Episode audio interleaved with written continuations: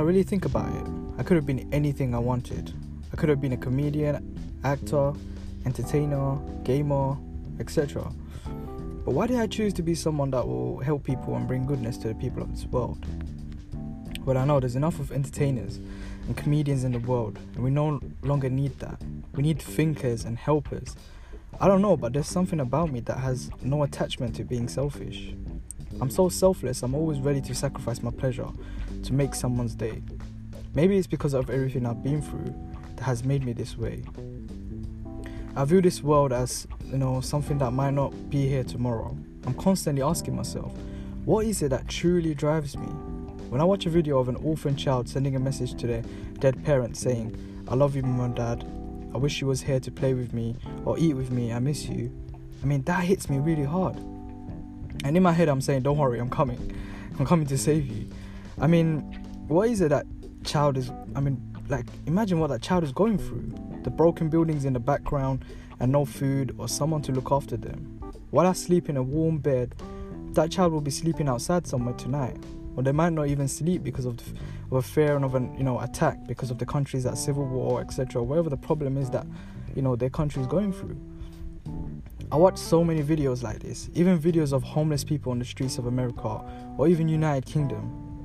At first, you know, before I realized that I was a helper, fighter, world changer, or even just a good human being.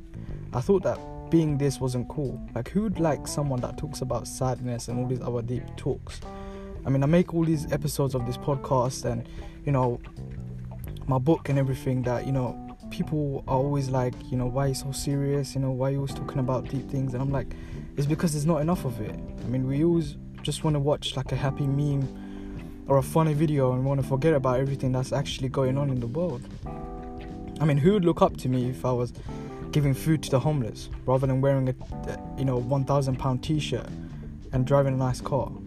But as time went on, I witnessed that the world was just getting worse and worse. The world is messed up, and it has made the people messed up.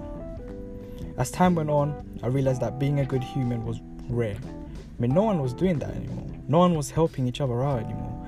As time went by, the world became more selfish and greedy and in pursuit of wealth. I mean, everyone just wants to do something that just gets them money.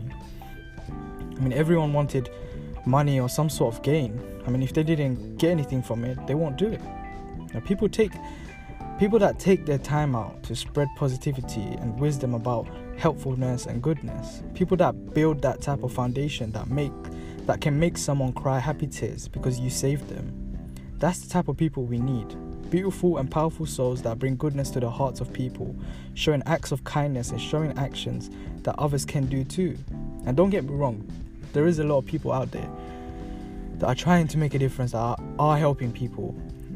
And I'm thankful for, you know, all the connections that I have, um, even with my business and everything like that, um, and all the people that I know that are trying to make that. And I can't wait, you know, to actually start working with these type of people and bring change to the world. Um, and I think we need more more people like that. You know, let's just stop, you know, talking about hot funny things and all these other things, and let's actually do some sort of things that can help others, that others can benefit from. And we need to encourage each other to do more and to do good.